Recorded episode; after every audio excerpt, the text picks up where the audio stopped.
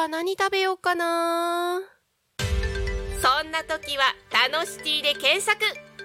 グルメもお出かけも楽しい情報盛りだくさん。美味しいお店お気に入りのお店を見つけちゃおう。デジタルブックホームページにて配信中。みんなのタウン情報誌「タノシティ」が11時をお知らせします。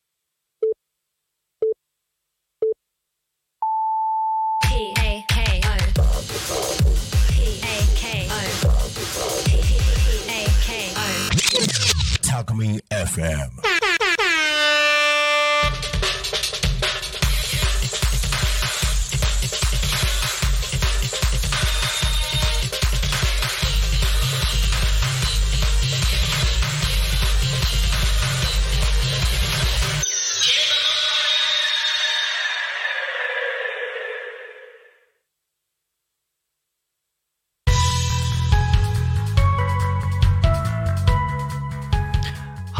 い時刻は11時を迎えました。一日の始まりは「昼タコニカミン」えー、本日のパーソナリティポン太郎です。よろしくお願いいたします。えーとここのところと言いますか、えー先週今週と今週？違うな。えっと一応よくくり的には先週と先々週。前回の土曜日と前々回の土曜日、えーどちらも、えー中継ですごいドタバタした配信をしますしたものですからあのースタジオ座付きでこうゆっくりじっくり配信ができるというのが本当に安心しますね。えっと本当にあの土曜日の配信見た方いやどっちゃんがっちゃんしすぎやろ。はいその通りです。本当に申し訳ございませんでしたと。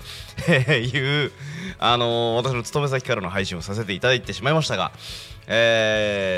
しかもねイレギュラーしか起きない生配信怖いイベント期間中 という展開の中でですねあのーなんかあの「ど」のつくペンギンがいたりとかですね。あの吉本の芸人さんがいたりと、えー非常にドタバタする中の配信、えーお聞くえー聞いていただきまして誠にありがとうございました、まあ、今日はね、えー、とタコ町、えーからタコミ FM のスタジオからあいつも通り、えー落ち着いて落ち着いてるかな、えー配信させていただきます、えーこの番組ではリアルタイムなタコ町の情報をお届けしながらさまざまなゲストをお迎えしてトークを進めていきます。タコミ FM は手段はラジオ目的は交流をテーマにタコを中心に全国各地さまざまな人がラジオ出演を通してたくさんの交流を作るラジオ局となっております。井戸端会議のような雑談からみんなの推し活を語るトーク。行政や社会について真面目に対談する番組など月曜日から土曜日の11時から11時までさまざまなトークを展開します。パーソナリティとしてラジオに出演するとパーソナリティ同士で、えー新しい出会いや発見があるかもということでタコミ FM はみんなが主役になれる人と人をつなぐラジオ局です。というわけでよろしくお願いいたします。たたたたたたたた。で、えー、と早速ですが、えー本日はですね、えーゲストをお招きしております。すいません、じゃあゲストの方、えー自己紹介よろしくお願いします。はい、どうも皆さん、こんにちは。はじめまして。マヤ歴アドバイザーという仕事をさせていただいております。港美希と申します。本日はどうぞよろしくお願いいたします。はーい、ありがとうございます。みなとさん、えーっと、そうか、あの、あまや、まあ、私も、あの、多分初めてお会いしてから、そろそろ何、7、8年ぐらいになるんでしたっけ？そうですね。ねうん。あーなんかこうマヤ歴アドバイザー港美希ですって言われてもなんかこうおおそうかっていうような感触が あーちょっと正直あったりもしましたけどもあのタコ町にも実は以前お越しいただいたことがあるんですよね。はい、そうなんです。その時はですね、あの、ハンドメイドアクセサリー、レジンアクセサリーの先生として、はいあの、お祭りでワークショップやらせていただいておりました。はいはい。覚えている方いらっしゃるかな？多分だからアジサイのねお花を使ってヘアゴム作りを、はいはいはいはいははい。いやらせていただいておりまし。た。あれがそれこそ2019年とかですかね。そうですね。4年えっとだからえっとだから宝坊縁日か何かでやっていただいて、で、だってあの時例えば小学生だった子供だからもう中学生とかですからねきっとね。ねえ時の流れが。いやあのー時の流れの話で言うならあれですよ。なんかねあの4年前かって正直ねこの年齢になってくるとあのまあそれこそさなんでしょうね30超えてくるとぐらいって言うべきなのかな。なんか、まああまあまあ4年前ねぐらいの感覚値なんですけど小学生が中学生になったらって言ったらもうある種一大事件ですよねそう一大事件ですよ。ねえいやそれぐらいの期間にはなりますけどまあその間にね、まあ、コロナもあったりしまして、まあ、我々もお互いなんかはいとったんばったんといろんなことをしておりましてえー、ねまあそこの中で紆余曲折を経ての前歴アドバイザー湊美樹さんということで、えーですかねそうですね。はい。はいはいはい。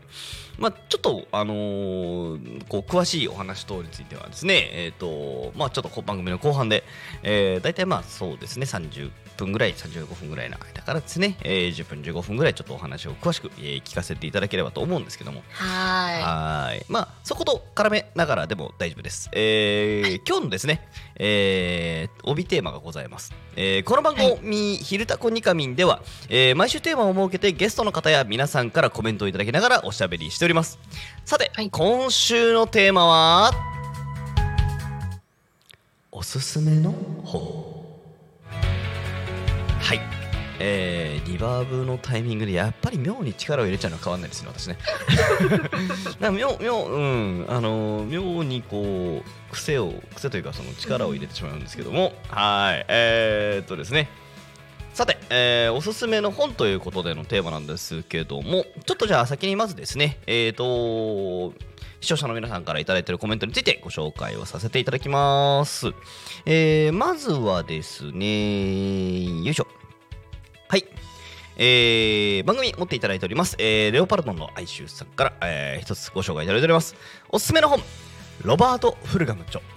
人生で必要な知恵はすべて幼稚園の砂場で学んだ。おー、タイトルからしてもだいぶ面白そうですね。うん、人生って何か？生きていく上で必要なことって実は些細なことで身の回りにある。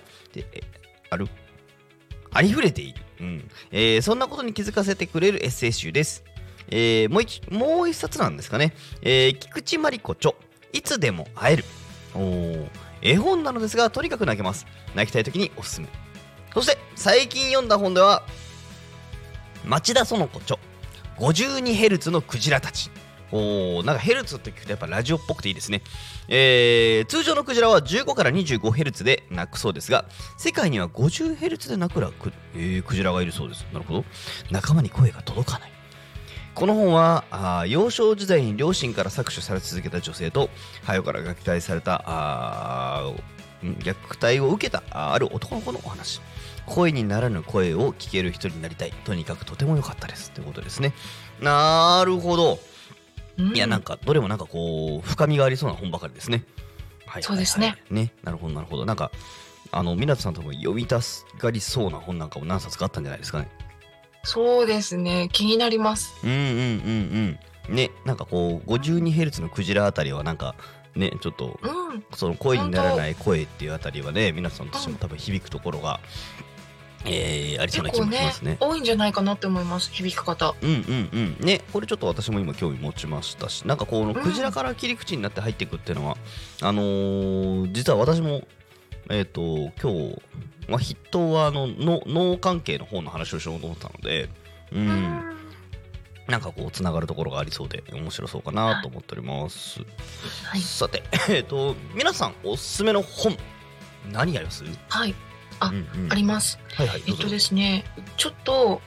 あのかなりぶっ飛んでるって言われてしまうかもしれないんですけれども、はい。えっと、タイトルすごい長いんですが、えっと、私は私の幸福論を歌うから、あなたはあなたの幸福論を歌えばいいの？っていう角川書店から販売されてるあの本なんですけども、はいはいはいえっと、こちらがですね、えっと、えー YouTuber としても活躍しておりまして、で、かおつ、えーキングレコードさんに所属するアーティストさんともして、あの、活躍している、あの、エンビー・ガブリエラというトリオがいるんです。エンビー・ガブリエラさんトリオ？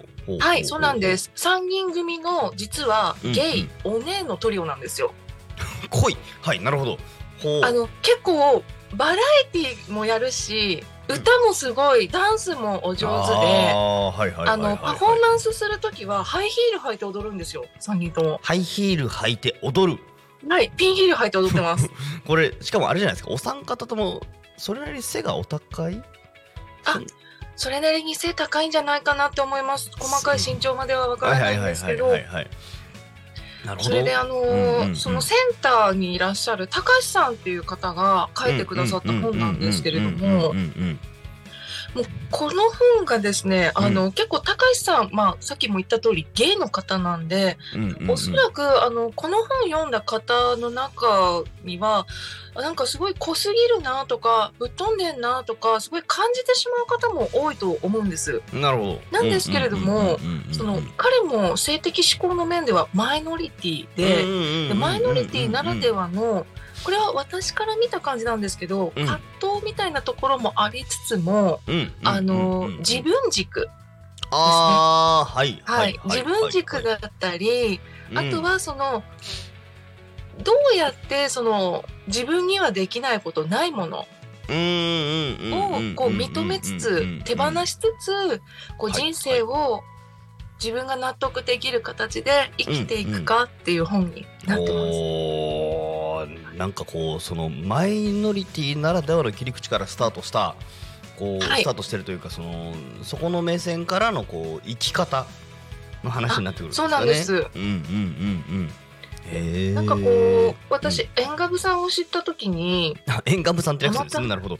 エンビ エンビー・ガブリエルさんこの高橋さんがはいらっしゃるグループを知った時に、たまたまあの、うんトランスジェンダーの仕事仲間がいまして。ああはい。そうなんです。はいはいで、あの性的マイノリティの方の理解をちょっとまあ私なりの勉強をしようって思って、あはいはいはいはい。YouTube はいあさってったらきっかけでうんうん。見つけたグループなんですよ。うん。なるほどね。で、わわかりやすく言うと、はい。あの、はいドリフターズみたいな感じ。うんえっとバンドのドリフえ漫画のドリフターズ？あ、そう、加トちゃんとかあまあのいる。えっとコントのドリフターズでよろしいですかね？そうです。あの、あの方たちってコントもやるけど、はいはいはいまあバンドやってましたよねそうバンドもめちゃめちゃあのう歌とか、演奏とかうまいと思うんですね。そうですねそうですねうんうんうん、うん、あんな感じです。バンドでは、エンビー・ガブリエラさんはバンドではないんですけど、あんな感じです。わかりやすく言うと。あ活動。なるほどねこうはい。面白いこともやるし、はい歌とはいはいダンスもはいはいはいすごいお上手で、なるほど女性のファンの方結構多いですし、あそうなんだ。はい、カップルとかご夫婦でファンンになる方っていうのもいらっしゃるみたいで、はいはいはい、はい、あいいですね。振り切ってるんです、本当。ねエンターテインメントとして本当にすごい楽しそうな方々ですね。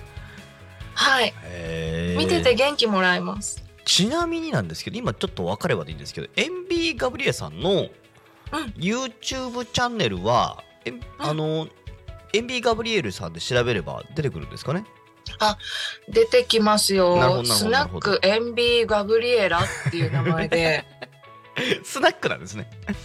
あの実際にその、うんうん。なんでしょう同じうんおお姉仲間って言っていいのかわかんないんですけど、はいお姉仲間さんのその新宿2丁目とか、四谷だったかなあの辺りでおはい。店やってる方がいらっしゃるそうなんですよ、おー。3人のお仲間さんで。でそのお店を、はいはいはいはい。あの借りてうんこう例えば YouTube でも多いと思うんですけど爆食いとかやったり あとは他のね YouTuber さんとコラボしたりとか、はいはいはいはいはいはい。あとはライブで五大と都市行ってるので、おおすごいですね。そのオフの時間で、はいはいそのはい。いろんなとこ回ったりする動画とか、はいはいはいはい。はいいろんなの撮ってますね。なるほどね。すごい幅広い活動されてるんですね、はい、やー幅広いです。うんうん。いやー面白いですね。ありがとうございます。えっと、はい。もう一回ちょっと最後あの本のタイトルいただいてもよろしいですか？はい、えっと、私は私の幸福論を歌うから、うん。あなたはあなたの幸福論を歌えばいいの。いいですね。です。はいありがとうございます、い。い、やーなんかちょっとね多分こうまあマイノリティになる経験ってね多分誰しも多分人生の中で1回2回3回4回5回ぐらいとかはなんかこうそういう立場かもって自分がね陥ることはあるかとも思いますのでそうですね。ねなんかそういう時にこうこういう本があるとこう一冊また面白いしその人たちがこう振り切って面白そうにしてる姿を YouTube で見ていくっていうのはもう楽しくてしょうがないですよね。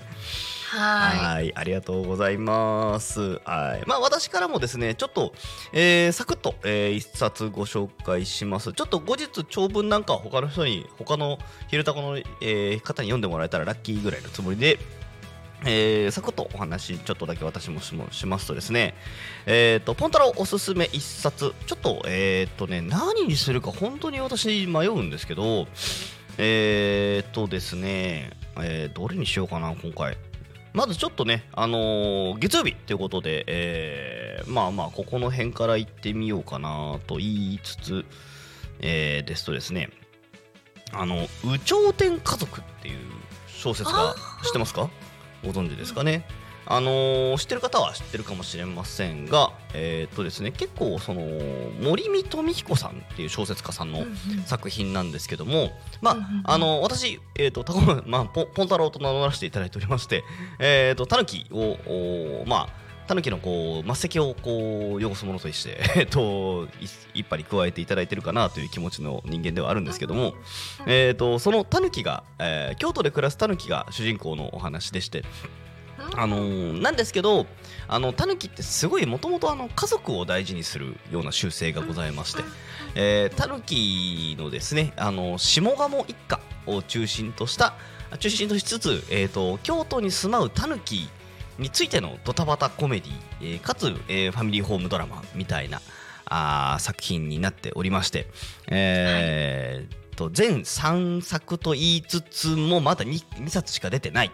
いい加減3冊目はいつ出るんだと言われながら えーと第1作目と第2作目についてはもうアニメ化も済んでいるというところで、えーとまあ、文体語り口含めて非常にあの安心して読める、えーコメディ、えーのドラマになっておりますので、えー、とこの「有頂天家族、えーですね。ぜひぜひ、えーなんでしょう。あのこの秋のねこの夜長にちょっとこうなんでしょう。面白いものを読みたいぞっていう方には私としてはこう気晴らしというか気分転換にというかであとほちょっとほっこりほろりと泣けてくる展開もありますので、えー個人的にはちょっとおすすめの一冊かなと今今日はとりあえずさせていただきますはい。でですね皆さん。はい。はい。マヤ歴アドバイザー港美樹さん。あのーちょっと簡単に、えー、と今、まあ、今そのマヤ歴アドバイザーとして、まあ、どんなことをされているのかっていうところについてちょっと簡単にご紹介いただいてもよろしいでしょうか？あはいわかりました、うんうん。はい。えっと私マヤ歴アドバイザーという仕事をさせていただいてるんですけれどもそのマヤ歴って聞いたことある方ない方、まあ、どちらもねねえあのいると思うんですが、うんうんわかりやすく言うと、うんうんうん生年月日を使った誕生日占いです。すごいわかりやすくなりましたね。はい。誕生日占いです。はいはいあの、はい厳密にと占いではないらしいんですけど、でもあのこうネットとか見るとこう誕生日占いとしてマヤ歴あの提供してるとか。あのそういう方とはいはいはいかはいあのプログラムが多いので、もうそうですね誕生日占いです。わかりやすく言うと、えらいざっくりしましたね。うんはいはい。名前とかあの本名じゃなくていいんですよ。名前なくてもいけるんです。これがああじゃあもうの占えるんです。見れるんです。誕生日の数字だけで OK。はい、生年月日の例えば私だったら1986年の1月6日生まれなんですけれども、はい。これだけで、はい、1月6日。0106はい。はははい。えー、で裏特性を調べられるんですねその人の性格だったり。なるほど。なるほど。はい。なんかじゃあそれによってまたがこう相性みたいなところだったりがいけたりとかそういう話になってくるんですかね。もちろんです。相性も見れますし、うんうんあとはうん相性だけじゃなくてやはりその人から言われることで自分のあこういう点があるなとか見直せるきっかけにもなるので自己理解としても使っていただけたりですとか、はい。なるほど。あとはそうですねまあ相性だけじゃなく、んその仕事の物事の向き合い方ですとか、うんなるほど。ほうほうほう。はい、そういうのも。見れちゃいなまする。ほど生年月日でえー、と見えるものっていうとねちょっとまああのーべなんでしょうあのーえっとねあ一応だからこういう時の私の立場とまあなんでお前じゃあゲストで呼んだねんっていうところはここが喋ると面白そう、この立場の人間がここと喋ると面白そうだからなんですけど一応私あの科学の人を消防 しておるところの人間としてまあえー、とじゃあこう何がどれと違うの？何がどうあれなの？っていう切り口での質問になっちゃうんですけど、はい。あの星座占いとかまあほらあの辺も星座ですから生年月日使うわけじゃないですか、星占いとかね、あの辺とはこうな何が違うっていうとちょっと難しいかもしれないですけど。あ言えますそれ。あります？説明できます。はいぜひお願いします、はいあのマヤ歴って聞いて、うん。そのマヤっていう言葉はおそらく皆さん聞いたことあるんじゃないかなって思ってます。なんかねとかなんかねあの例えばハリウッドの映画とか、はいはいはい。あと最近 NHK とかでも特集組まれてたし「世界不思議発見」でもですねその古代マヤ歴、ありますね。あ失礼しました。古代マヤ文明ですね。ありますね。マヤ文明っていうのがはい。あの特集されてたりあの話題としてネタとして取り上げられてたりっていうのがあったんんじゃないかなって思いますし、はい。あと上野でもねその古代マヤのあの展示があったんですよ最近。上野博物館でもあったあったあったうんうんだからそれは聞いたことあるんじゃないかなって、うんうん。私あの勝手ながら思ってるんですけどいわゆるでも聞いたことあるけど古代マわヤ文明なので昔のメキシコですね。メキシコあたりのはい。その日本人と同じようなモンゴロイド系の民族の皆さんがですねあの使っていたカレンダーの一つなんですこれ。へえはい。カレンダー？いくつかマヤの人ってカレンダー暦をね使ってたへー。作ってたらしいんですけれどもどなるほど。その中でも祭りごととかに使われる神官が使うようなカレンダーを使ってえー日本で使われているグレゴリオ西暦って今言われてるんですけどそうですねその1年365日もうないしは366日のカレンダーにうんうんその神官たちがマヤ文明の神官たちが使ってた260日1年260日の暦を当て込んで見てるんです。あ当て込んでるんだなるほどあ照らし合わせてる照合させてる感じですね。なるほどへえはいでマヤ文明の人たちって、うん。日本人と同じ農耕民族なんですよもともと。あそうなんだ。へえはい主食トウモロロコシなんです向こうの人って。あ。あのトルティーヤとかタコスの皮はいはいはいはいははい。日本はお米だけど同じ農耕民族なんですよ。はいはいへえなるほどね。はい、だからあの天文学とか気象学とかうん。あとちょっとした数学とかね盛り込まれてるんですそのカレンダー。なるほどねそれはすごいわ、うんうんうんうんうん。えー、じゃあそれのこうマヤ歴っていうものが、まあ、古代マヤ文明の人たちが作って使ってた人たちが 使ってたカレンダーがあり ではい。その、でもそのカレンダーだけだと、まあ、あくまでもカレンダーですよね。その歴というか暦なだけだとは思うんですよね、はい。そっからこうそんこう彼らの歴史の中でその暦に応じてこよこの人はこういうなんかこう流れの人だよみたいなものが彼らのこう歴史の中で生み出されていった、まあ、ルールというか法則がはい。マヤ歴。ん？マヤ歴、そうですね、うんはい、うん。うんっていうことなんでですかね。ちょうどその、うんうんまあ、260日と365日66日だと、まあ、うんうん。どうしてもそのズレっていうのが生じてしまうかもしれないんですけどね。パッと考えると。はいはいはいはい。でもそのマヤのカレンダーうんにうん。当て込むと、ほう。こう本来の自分の姿だったりその生まれてくる時になんかこうんうんうんうん。う人って魂が空から降りてくるって言われてくるんですよね。言えるんですよね。ねでその魂の通り穴はい。はい。がはい。はい。その一日一日マヤの言葉では金って呼ばれるんですけど。一日一日のことを金って呼ぶんですね。はいそうです。金と言います。なるほど。えっ、と英語で言うとデイですね。ああはいはいはいはいはいはい。英語で言うとデイ。はい。でマヤの言葉で言うと金がそその一日ごとにこう流れてるエネルギー流れてるんですけどそのエネルギーの流れている穴を空から魂がこう地上に舞い降りてくると言われていてその地上に舞い降りてくる時の通り道にどうやらそのい金のエネルギーが流れていてそれを持って人が生まれてくるってされてるんですけれども。はあなるほど。で生年月日で占うとそのエネルギーのその特性が出てあなたはこういう性格だったり能力が備わってたり心の刻印記憶とも言われてます。はいはいはい。はい、こうじゃあ天から降りていくプロセスの中でこう刻まれた、まあ、魂に刻まれたこう刻印がそれぞれその日付ごとにあるよっていう話なんですそうですね。はい、その暦ごとの一日ごとのエネルギーがそう刻まれてるって。なるほど。ちょっともうちょっとき、えー、聞きたいところは後半戦でさらに引き続き、えー、深掘りしていくのと、えー、っとですねあとはねこうぜひこうマヤ歴アドバイザーの皆さんとしてこうどういう方にね、えーとまあ、こうマヤ歴の相談をしてほしいかとか、まああのまあ、場合によってはコメント質問があれば、えーとまあ、こうどうしてそのマヤ歴アドバイザーを始められたのか、まあ、ちょっと深掘りもできればと思いますが、えー、一旦ちょっと番組後半にさせていただきます。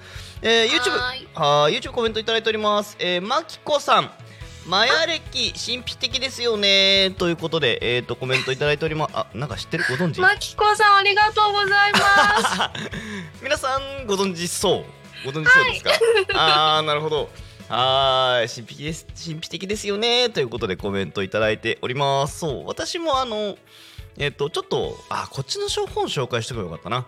あのー、古代文明についてはですね、あのー、いわゆる中二病という言葉の原点じゃないかとも言われてる、こう、皆川良二さんの、えっ、と、スプリガンとか、アームズとかっていうような漫画があるんですけど、あのー、このスプリガンっていう作品の中ではですね、古代文明から出てくる大パーツみたいな題材の漫画だったりもするので、その中でその辺の話も私も聞いた人間なのでこうすごい古代文明のロマンっていうのは あの男の子心はそっちはそっちでくすぐるのであ、はい、そうですね、ね、そのマヤ歴やってるっていうと男性の方でやっぱりその古古代が大好きとか歴史好きの方結構多くいらっしゃるんじゃないかなと思うので、う。んね、そこからなんかこう興味持ってくれる人いますね。はい、ですよね。なんか男の子心はやっぱりその辺にちょっと、うん、あの源流があるものもあるので、えー、私も心くすぐられてるところがございますが、えっと後半また詳しくお伺いします。はいそれでは一旦ここでですね気象情報、えー、と交通情報を挟み挟ませていただきます。えー、現在ですね、えー、多古町の気象情報としましてちょっと待ってあこれかちょっと待って鳴らすのいつも忘れてた。はい、多古町の気象情報をお伝えします。このね、ピンポンパンポンをね、あのー、忘れておりました。失礼いたしました。はい。えー、っとですね、本日、えー、10月30日ですかね。はい、10月30日、10月30日、合ってますかね？合ってますかね？せっかくだから、後でちょっと10月30日生まれの人の前歴で、あ、でもそうか。あの、西暦がないとダメですよね。あでも10えっと10月30日あの今日がどういう日かっていうのだったら私出せます。あ OK です。ちょっとじゃあそこはちょっとぜひ後で 振らせてください。はいぜひぜひ。でえっ、ー、とすいません。ちょっと早速天気予報読むって言ってるように脱線しました。すいませんでした。えっといやいや私が出しました。はい。えっ、ー、と現在の気象情報をお伝えします、えー、タコミ FM のスタジオから見える空。非常にいい天気でございます雲はまばらにございますが、えーと、素敵な青空が広がっている光景です、えー、稲刈り後のですね田んぼがあまあ茶色というか黄色というか黄金色に染まっておりまして、えー、緑のあまだまだあ色濃く残っている状態です。徐々に徐々にちょっとずつ紅葉して紅葉紅葉するような木じゃない方が多分タコ町は多いと思うんですけどもまあでも、えーと、秋の色づきが感じられる気配となっております。えーと最高気温。本日の最高気温は21度、えー、夜の、えー、最低気温が10度となっております。相変わらずねやっぱり寒暖差10度ぐらいございますので、えー、皆さん、えー、夜ね寝るときは暖かくしてお過ごしください、えー、その他気象,、えー、気象のね、えー、警報などは特にございません。ん？ちょっとまだ合ってるよね。合ってるね。合ってる合ってる合ってる。はい、えー、で道路交通情報をお伝えさせていただきまたやった。町の交通情報をお伝えします。はい。えー、手の声さんありがとうございます。えー、っと、素敵なタイミングでいつもありがとうございます。えー、ちょっと待って、これ、またいつもの癖で天の声さんって言ったけど前力アドバイザーの流れで天の声さんって言っちゃうとなんかいろんなものが重なるなやめよう。ちょっと面白くなっちゃう。話がちょっと変わっちゃいますがまあまあそういう呼び方だから今日は行きましょうこのままね。はいえっ、ー、と事故 いえいえ、いいっす。皆さんが謝るこっちゃないです。あの、はい、えー、事故情報、えー、特にございません。えー、通行止め規制、特にございません。えー、渋滞情報も、えー、おー、ね、特にございません。ということで、ただいま事故の情報もなく、えー、通行止め、規制の情報もなく、渋滞の情報もなく、えー、天気予報も問題なしということで、今日もタコ町は平和です。平和です。ありがとうございます。なんかね、あの、タコ町が平和ですをちょっとこう、重み深く、趣深く最近言い過ぎてたなと思ったので、ちょっとライトにポップに言ってみました。はい。で、ここで地域のお知らせ、いくつかご案内させていただきます。えー、まずはですね、えー、もう、今週末に迫ってまいりました。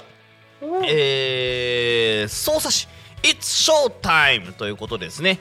えー、チラシがございますので、えーと、と、と、と、と、と、なんかいっぱい、あれ？ああ、4枚ぐらいあるのか？はいはいはい。えー、まずはですね、直近のイベントで、えーと、もうここ1ヶ月ぐらいずっとですかね、アナウンスをさせてきました。させていただいてきました。えー、It's Showtime! えー、捜査記念公演、11月4日土曜日、10時から16時、えー、捜査市役所北側の捜査記念公園にて行われます。It's Showtime 共に照らそうこの街の未来2023ということでですね、えー、いろいろイベントがございます、えー、そしてどんどんですねあのこれね本当にね It's Showtime さんのえー、インスタグラムがですね本当に今あの面白いですよ。あのーショータイム実行委員長さんだったかな？えー、っと、まあ、捜査士でのね、会社の社長さんやってらっしゃる方が、あのね、すごいね、いいキャラクターの方です。あの、インスタグラム見るとね、ちょっとあの、お人柄に私はちょっと惹かれてしまいました。あの方に会いに行ってみたいなっていう気持ちになるような方がですね、えー、ど真ん中でやってらっしゃるようなあイベントでございます。で、スペシャルゲスト、ダンディ坂野さん、いわゆるゲッツのあの方です。そして、チーバくんがやってきます。そしてさらに操作マンもやってきます。操作マンね地味に私大好きです。あのー、一回一緒にイベントって、えーと、登壇じゃないですけど現地でお会いしたことがありますけどもあのー、非常に愉快なチームの皆さんですね、えー、この方々もいらっしゃいますのでぜひぜひ、えー、11月4日の10時から16時捜査記念公演今週末の土曜日に迫りました。あと皆さんぜひぜひお遊び,、えー、遊びに来ていただければと思います。そして、えーと、次はこちらの方がスケジュールとしては開催が先かな。えー、つなぐつなぐ展のお知らせですね。えー、1枚の絵が私とあなたをつなぎます。多古町の福祉施設などに利用者が描いた絵を町内4人の作家に作品してもらい展示を行います。作家をそれぞれテディベア、腐食、ラグ、グラフィックデザイナーにお願いしました。つなぐ点をきっかけに視点を変えることによって新たな気づきを感じてもらえたら幸いです。期間中会場のアンケートにお答えいただいた方にオリジナルのグッズのプレゼントも用意する予定ですえー、会期は、えー、2023年11月の12日、えー、来週の日曜日から、えー、11月の30日木曜日、えー、会期延長の可能性もありということでございますけどもまあ延長するかどうかは分かりませんから、えー、皆さん会期中にぜひぜひ、えー、遊びに行っていただけたらと思います。時間は9時から18時。場所は生き生き健康サロンタコワーカチートナイ、えー、タコ町タコ2721の2あ1えー、特設ギャラリータコで、えー、展開しております。えっ、ー、と、YouTube でご覧の皆様のみ、えー、と、になってしまいますけども、私のお手元にはですね、緑色の すごいね、あのー、クリスマス味を感じる、あのー、チラシが届いております。なんかオーナメントとかね、クリスマスツリーとかの雰囲気がございますので、えー、ご興味ある方はですね、ぜひぜひ、あのー、なんか面白そうというか、なんかまあ、面白そうという一言でもいいんですけども、アート味をすごく感じるようなチラシになってきておりますので、えーぜひぜひですね、あのー触れていただけたら、多くの人に触れていただきましたら幸いです。えー地域のお知らせ、最後1点ですね、えーすごいポップの書き方教えますスペシャルということですね、えー、スゴハンの増沢美沙さん、えーお越しいただきまして、えー令和5年11月の17日の金曜日14時から17時タコ町商工会2階、えーにて、えーポップの作り方ですねについて、えーのワークショップかな、えーのご案内がございます。えー反則もね、グッズ等にお困りの方は、ぜひぜひ、えーすごいポップの書き方教えますスペシャル、ぜひご参加いただけましたら幸いです。はい。ということで、地域のお知らせと、もうちょっとだけアナウンスをさせていただきます。えーっと、まあ、タコマヨカズ選手権は私が個人的にちょろちょろちょろちょろ話したんで、今日はいいや。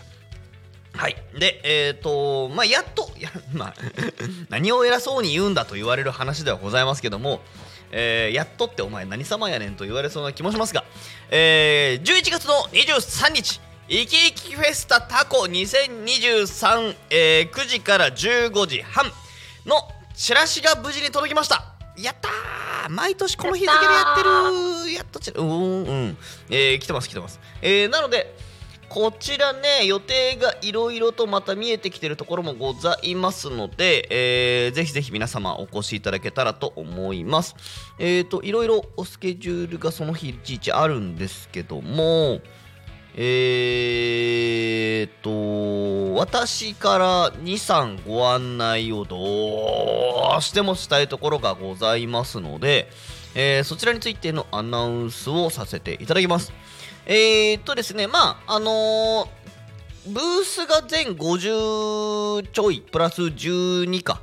えー、と、特産品販売コーナーはですね、全52ブースございまして、えー我々、えー、とですね、あの、タコ町移住コーディネーター連絡協議会は、33の2というところで、どこだこれ ?33 の2。おおすごい。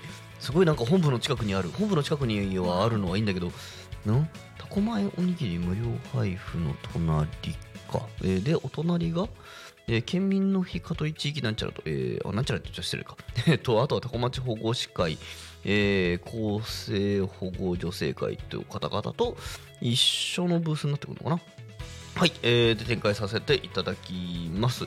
えー、とですね、でこれと,、えー、とあとはですね、えー、とこちらちょろっと書いてあるんですけど、タコの厩舎展示のイベントもございますので、えータコ町お住まいの方、そうじゃない方もですね、あの厩舎の展示をしたい方はですね、ぜひぜひ、えー、とまちづくり機構さんにお問い合わせいただけたらと思います。で、もう一点、現在開催に向けて調整中のところなんですけども、えー、とタコ町フリーマーケット、タコフリーですね、もう本日、えー、といや本日はこの日、えー、と同時開催の予定となっておりますので、ぜひぜひ皆様お願いいたします。で、えー、と、なんだなんだ、えー、と、あとですね、なんかもうもうちょいちょちゃちゃちゃっとこう言っときますけども、えー、と、旧車のイベントはぜひぜひまだ引き続き応募としてお待ちしておりますっていうところと、えーもう一個、えー、と、先ほどのですね、11月の12日からの会期となっております、えー、と、なんだっけ、えー、っとつなぐつなぐ展の多分初日ですかね、に、えー小町田玉緒さんということをお招きしな、えーお招きしまして、えー町に広がった魚たちを竜宮城へ戻そうというようなワークショップ開催予定となっておるみたいです。で、もう一個、えー、タコ町商工会青年プレゼンツワクワクキッズフェスタ12月10日イベントございますので、こちらもよろしくお願いいたします。とりあえず、イキイキフェスタの後に本格的な告知が始まるかな？とあと、かなっていう感じです。えー以上、地域のお知らせでした。はい。で、えーまあまあ、ちょっとバタバタバターっとね、えー、と告知を読ませていただきまして、えー改めまして、皆さんお待たせいたしました。はい。はい。えー、マヤ歴の話、もうちょっとお話できればと思いますけども、その前にコメント、はいちょっと来ております。えー、村田大輔さん、スプリガン大好きですあー、やっぱり男の子はここから食いついていきますね。はい。い、あのー、皆川良二先生のスプリガン、あの、ぜひぜひ、あの一部映像化されてるものは、あのー何でしたっけ、一部有名なのあの箱舟のお話なんかが、あはい、映像化されてたりもするようなあー作品でございますので、えーまあ、ただちょっとね、あのなんでしょう。まああのそうあの今だとちょっとこうあまあ大丈夫かな。あの表現がね結構やっぱりバトル系なんであの結構その、激しめだったりはする部分もあるんですけども話のストーリーが私も面白いのであの本当によくよく読んでた漫画だし大人になっても振り返って面白い漫画だった覚えがありますねはい。もう一件、えー、マキコさん。私も古代文明大好きです。ということでですね、えーいただいております。そう。なんかねこの辺の話ちょっとそうやっぱ前歴アドバイザーっていう肩書きを私もお伺いしてなんで湊さん呼んだかって言ったらこの辺で盛り上がったら面白そうだなと思って 呼んだところはやっぱりありまして、はい。ちなみに私あれですからね。博物館学芸員の先生とあの日本史にはなりますけど、専門が歴史の先生の一応免許持ってるあるの？ありえます。ちょっと待ってえ博物館のえは何だっけ？し師匠？博士？えな博士じ学芸員。学芸員がえ持ってるんですね。はい。あの大学がそういう専門のところだったのであプロの本当にプロの学芸員育てるようなはいはいはいはいはい。ところちょっとがごめんなさい。名前は控えますけど多分ポンさんならわかると思います。横浜。あああああなるほど。はい。あそこ出てるので。そうか。あの一応私スキルとしては今マヤ歴アドバイザーだったり、まあ、ちょろっとハンドメイドの先生のお話も出ししたんですけどあの遺跡の発掘できますしマジ古か 文書読んでたりとか。あとこう理科理科的なこと科学的なこともあの文系だからちょっと理系の知識も必要なので物の保存のために薬使ったり。はいはいそういうのもやってました。はい、はい、なるほどね。いやこれは面白い話になってきたぞ。はいえっといやねあのーまあこの辺の話を広げていいものかと思うところもありますけど、ま あまた別の機会でね。そうですね。まあまあでもこれやっぱマヤ歴というものの面白さ、まあそのなんでしょうね。今だと結局その古代文明に触れようと思ったら、その人たちの先人の知恵を集めたもので、それがそうですね。こ我々にとって触れやすい媒体って、まあ、身近なところだと一つはね、その博物館だったり展覧会だったりっていうものがあったりもするけども、身近とは言ったけどやっぱりあれもそのその筋が好きな人が食いつくものになっちゃいますからね。まあそうですね。そうそう。で、えー ただその中でまあ占いかなというところについてのまあ疑問符はあるけどもまあでも前歴うん。前歴の占いっていうところは多分まあどなたでも入りやすいところかなとも思いまして、でえっ、とまあ本日先ほどのね振りのちょっとお話ではあるんですけども本日10月30日もしおはい。誕生日の方ね、聞いてるかもしれませんしあのー10月30日の人ってどんな感じの人がいらっしゃるんですかね？ごめんなさい、と、10月30日というよりかはうんうんうん。うん、えっと、それは10月30日は10月30日でも、生まれた年で変わってきちゃいますので、そうですよね。そうですよね。その代わりといってははいなんなんですけれどはいも、本日2023年の10月30日、どのような日、どのように意識して過ごせばいいかということなら、あの、お伝えできますんで、いいですね。それをお伝えさせていただければなって思います。はいお願いします。はい。えっと、今なんですけれども、うんうんうんうん。その、まあ、ちょっとマヤ歴の専門用語も交えちゃいますが、はいはい。あの竜の神様赤い竜って呼ばれる神様がいる時期とされていてなるほど。ちょうどこう種まきだったりその物事をやり遂げるための準備期間だったり始めるにはいい時期って言われてるんです。なるほど。はい。なのであのいろんな方とこうお話ししたりですとか交流したりするのにぴったりな時期って言われてるんですけれども、なるほど、はい、でかつですね今日ピン今日ピンポイントではい。あの竜の神様と一緒にあの白い犬って言われる犬の神様のエネルギーも流れてるんです。なるほど。某ソフトバンクのお父さんではなく、ちなみにあの私こっそりポンタロウさん見たんですけどマヤ歴で。うんポンタロウさん犬の神様のエネルギー持って生まれてる人なんですよ。はあなるほど で犬って、まあ、もちろんあのイレギュラーもあるとは思うんですけど基本的にあの主人に尽くす忠誠を尽くす 生き物されてると思うんですけれどもはいはいはいはいはいあの誠実さだったり忠実さだったりを意識しながら過ごすといいです。関わっていく人にね。あー。あーなるほどね。なるほどね、はいはいあの媚びへつらえっていうわけじゃなくあてですね、なるほどなるほどいや。そう真心込めて、意識して。なるほど。うん、嘘偽りなくっていうのを意なるほど。識すると丁寧に接するとはいはいはいはあのより良い未来が待ってますよっていう日です。いなるほどなるほどなるほど。はい、何かを始めるにもすごいその赤い竜のこう神様のこうおかげさまもありましてのこう何かを始めるにもいい日でもありこう何かこう、犬的なお犬様的な意味でこうなんでしょうだ大事大事というか丁寧に丁寧に何かしていくにもそうですね。はい、今日はその、ね接する人に対しては、うんもう心を込めて丁寧に。はい。っていうのを意識するといい日ですね。なるほど。ありがとうございます、まあいやすいません。あの完全に今ヨタ話を一個するんですけどもはあの私あのまあそれこそ土曜日にもメナズさんにねあの現地へあれあれ？土曜日でした昨日昨日昨日。か？日曜日ですよね。あの勤め先の文化祭来ていただきましたけどもはい、はい、あのねこの土日にね恐ろしいことが一個判明したんですよ。え、えっと何かっていうとうん。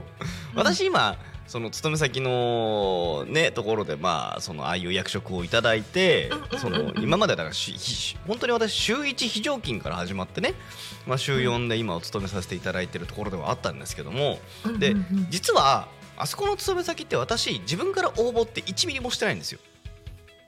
人からいただいたお話でよかったら登壇しませんかっていうところからお話をいただいてあじゃあまあ、うん。こういうことだったらできますけどよろしくお願いしますっつって。で続けてなんかじゃあよかったらここへコマ増やしませんか？っつってじゃあ週2でっつって。でもよかったらコマ増やしませんか？じゃあ週3でっつって。徐々に徐々に増やしてってるだけなんですねあそこ。で、週3でコロナ禍2年ぐらい回した後にえーとうよかったら、あのー除菌やりませんかってお声掛けいただいていやちょっとタコの仕事もあるんで、週4でも勘弁してくださいっつって。あのちょっと特殊な雇用形態で今勤めてるんですけどもなんか妙にトントン拍子ですごい怖かったんですよ。なんかどっかでこう、うん。スパーンってこう足元転ばされるんじゃないかなと思いながらビクビクしてたんですけど、うん。あのーびっくりしたのが昨日ね、その卒業生とか話してた時に昨日一昨日なんですけど、なんかね卒業生たちがやたらめったら僕のことを管理職に宣伝してたことが判明したんですよ。わお、俺はひっそり暮らしたかったのにお前らなんてことしやがんだっつって。俺の仕事増やすんじゃねえっつって。いやそうそうそうそう。だからあのなんかねこの上の方々にしっかり並木先生のこと宣伝してきましたんでつって。いや俺はのんびり暮らしたかったしのんびりタコから授業を配信してるだけでよかったんだっつって。言ったんですけど。いやあの仕事が増えるようにしておきましたんで勘弁してくれっつって。やり取りを。ちなみになんですけど、はい。ポンタロウさんは、はい。マヤ歴的に見ると、はい。情報が集まってくる人なんですよ。最近肩ですよ。いやでもまあまあそうですね。おっしゃる通りだと思います私は。はい。なので、はい。あのもう結構ね結構な量来てると思うからうすうす気づいてらっしゃるとは思うんですけど、あのまずどれか一つにフォーカスそうですね。とをうんうん。絞り込むことで、そうですね。あのま、回しやすくなるし、ポンそうですね。タロウさんのあの人生自体も好転しやすくなるので、そうですね。軸はどこに置きながらっていうのをまあ、うん。意識しながらのところで、そう。でただ私もねあの情報の人間だって言われてすごいあすいません私の話ばっかり聞いてる皆さんあのえっ、とつまんない人もいるかもしれませんけどまあ私の話が一個のマヤ歴のサンプルだと思ってくださいね。マヤ歴アドバイザーの港美樹さんに相談するとこんなお話が聞けるんだぞっていうののサンプルと思って聞いてくださいね。はい。えっとですねあのーその情報っていうところですごくねあの実は今私もしっくりしまして私もあの15年10年前ぐらいかな西尾維新さんのですね「えー、と首切りサイクル」というシリーズの小説がありましてその中の登場人物のえー一つの言葉でですね、あのー人生あれ運命に流していただいているっていう表現があるんですよ。うんうんうんうん流されるんじゃなくて流していただいてるんだと、そうそう。逆に言っちゃうとそれに抗うのというのが大変面倒くさいことというか大変なことではあるんだけどもここいつにどうこう立ち向かうというのはとんでもない労力がかかることであるというか、まあ、だから流していただいているんだぞっていうところの、うん。まあそれ言った人物は若干皮肉めいて言ってたところはあるんですけども、うん。うん、まあでもなんか流していただいてるっていう表現はまあわかるなっていうところでで今の情報ですね情報って波って言い方しますよね。はい。だからあーいろんなところからいろんなうねりが来ながらそうこの波にどう乗りながら今日はこの波に乗る今日はこの波に乗るを、確かにね意識するようになってからは楽になったところありましたね。うんそうですね。それがいいかと思います。はい。本当に。ねまあ、あとは流されすぎないようにどこに軸と力点を置くかってやつですかね。はいそうです。あのうん。一点一点集中。その一点集中っていうとちょっと違うかもしれませんけど、うんうんうん。まず集まってきたら、うん。あの本太郎さんの心のときめきとか、うん。あとは、うんうんまあその時の状況はいはいはいはいとかでできるところからこうこれうん。いう風にうんうんうんやってって、でそれが一区切りついたりあやっぱり違うなって思ったらじゃあ次はこれって。一そうですね。個一個一個ってうん。やっていくといいかもしれないです。そうですね。多分そういった意味で言うと私多分そのうん。特性と言いますかね。そのそのうんおっしゃっていただいた部分のところと多分技術が噛み合ったところが一個あって私ほらうん。もともと職歴的にはカウンセリングをずっとやってたわけじゃないですか。だからうん。うん話を絞り込んで焦点化していって何に触っていくかっていう問題解決の部分ですね、えーの、えーまあ、思考整理を他の人様の悩みに対してこれをしていくっていうのを技術を勉強してたので、まあ、まずこれ、まあ、自分で大体こういうのってやるじゃないですか。うん。で今のところも波としていろんな人がいろんな話持ってきても、えっと、結局今まずやることは何ですか？着地点とゴールは何ですか？っていうところの整理ですよね。ここって僕自身今でもすごく大事にしてるところなので、まあ、そういった意味で言うとこうと持ってる特性と勉強した技術が今すごい噛み合ってんだなっていうのが 思ったところですかね。まあそうですね。ねまああとポンさんは、はいはい。その犬の神様でその誠実さ、忠実さ持ってますし、うんあともう一つ、あの黄色い戦士っていう知性とか チャレンジ力の神様も備わってるので、なるほど。黄色、なはい。るほど。うーん。知性と？知性とか挑戦、戦いの力を持ってる。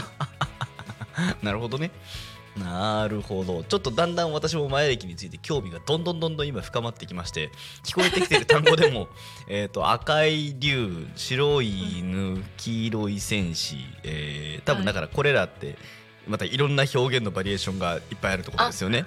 そうなんです。あの、はいはいはいはいマヤ歴、あの、生年月日でうん、うん、20個の神様がいるんですけど、それの200、まあ260日って話さっきしたと思うんですけど、260通りの組み合わせで、あの、あなたの特性これですねとか、今日はこういう日ですよっていうの出すんで、はいはいはいはいはい。うん、えー、あじゃあそのそっか。そのどの神様がついてるのかなっていうところが分かると、まあ、自分のまた持ってるものっていうのがあ、そそうなんです、そうなんです持ってるものとか、本来あるべき姿。ああなたはこういう力あるから、例えばこういうう仕事とか向いてるかもねとか、なるほどなるほど。っていうことこなんですね。のことこうやった方がいいかもねとか。はいはいはいはい。っていうことが見えてくる分かってくるっていうそうです、そうです。ああと他の人のね、生年月日教えていただけると、はいまあ、その人との接し方とかもうーん。助言はできます。はい。えー、っと、くしくも、えーっと、予定した流れではございませんでしたけども、えーっと、前歴でアドバイザーの湊美樹さんに頼ると、こういう相談ができると。まあ、私自身がサンプルになるつもりは当初なかったというか、すごい私は今、贅沢な体験をこのラジオの生配信中にさせていただいちゃったとありがとうごころではございます。がしゃってい、ただいて。はい。えー、っと、前歴アドバイザーの湊樹さんに相談したい方は、あー何何で探せばいいんだ？インスタ？ツイッター？あえっと、うんうん。えっ、と、何で探せばいいんだろインスタ。う。名前で検索すると、うん。おそらくツイッターとか何かしら SNS 出てくるはずなんです。わかりました。じゃあ一旦ちょっとご興味ある方は港美樹さんで前歴アドバイザー港美樹で探さなくても港美樹さんだけでいいかな？はい、港美希で、あのーおそらくこの今日の YouTube の、うんうんうんうん、ね、あのータイトルのところに私の名前出てると思うので、はーいそちらですかね。はーい。はい。まあ、ご興味ある方はぜひぜひご返ご検索ください、えー YouTube のコメント、もうちょっと届いておりました、えー、マキコさん、ミキさんすごーいっていうことであの多分学芸員話のしあたりをしてる時にですね、えーいただいております。はーい、えーもう一方がジーモさんかな。えー、セイジです。あわかります？はい、はい、ミキさん。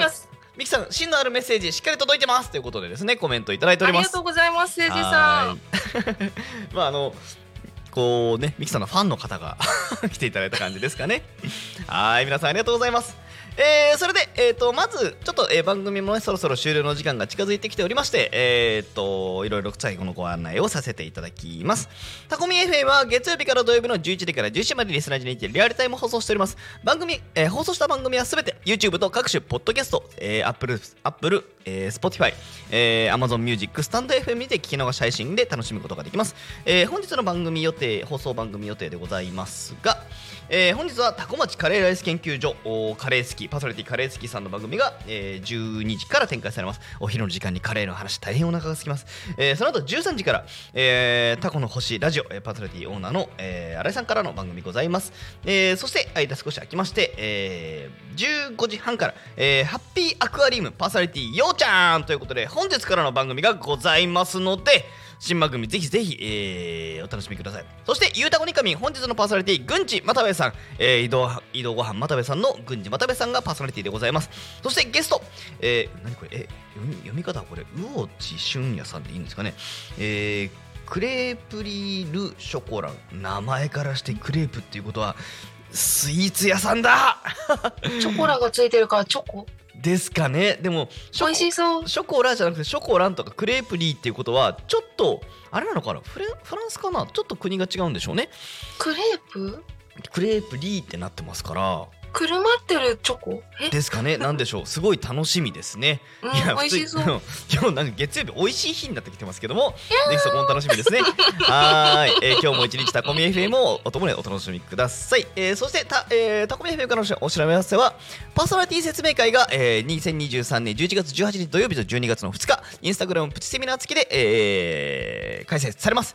ぜひぜひパーソナリティご興味ある方はこちらぜひともご参加くださいということで本日はゲスト港美樹さんにお越しいただきました最後に、えーちょっと本当に短いんですけども一言お願いいたしますはい。えっと、ぜひ、あの、まあ、やりきなんですけれども、体感していただけたら大変嬉しく思います。あの、占いとかうさんくさいって思われる方多いと思うんですけど、あの、結構、占い嫌いな方でも、マヤ歴やると、嘘本当なんか、まるで服脱がされたみたいな、そういうふうに、はいあのおっしゃっていただく方がいてあのめちゃくちゃ当たると言われておりますわ。かりましたなので、ちょっとあの、気になる方、お気軽にぜひぜひ、あの、ご相談しに来ていただければなって思います。あの、はいツイッター、インスタグラム、スレッズ、はいあの、やってますんで、ぜひ、あはいの、お声かけください。今ちょっと調べたら、あの、インスタグラムが、あの、上に上がりました。あわかりました。じゃあ、はいえっ、と、皆さんにご興味ある方は、ぜひぜひ検索、名前で検索していただきまして、えっ、と、インスタグラム、はい。改めましてお願いします。では、本日の昼タコ、えー、昼タコに神はここまで。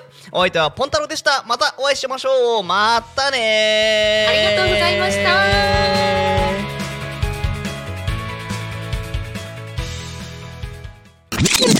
た。Talk Me FM.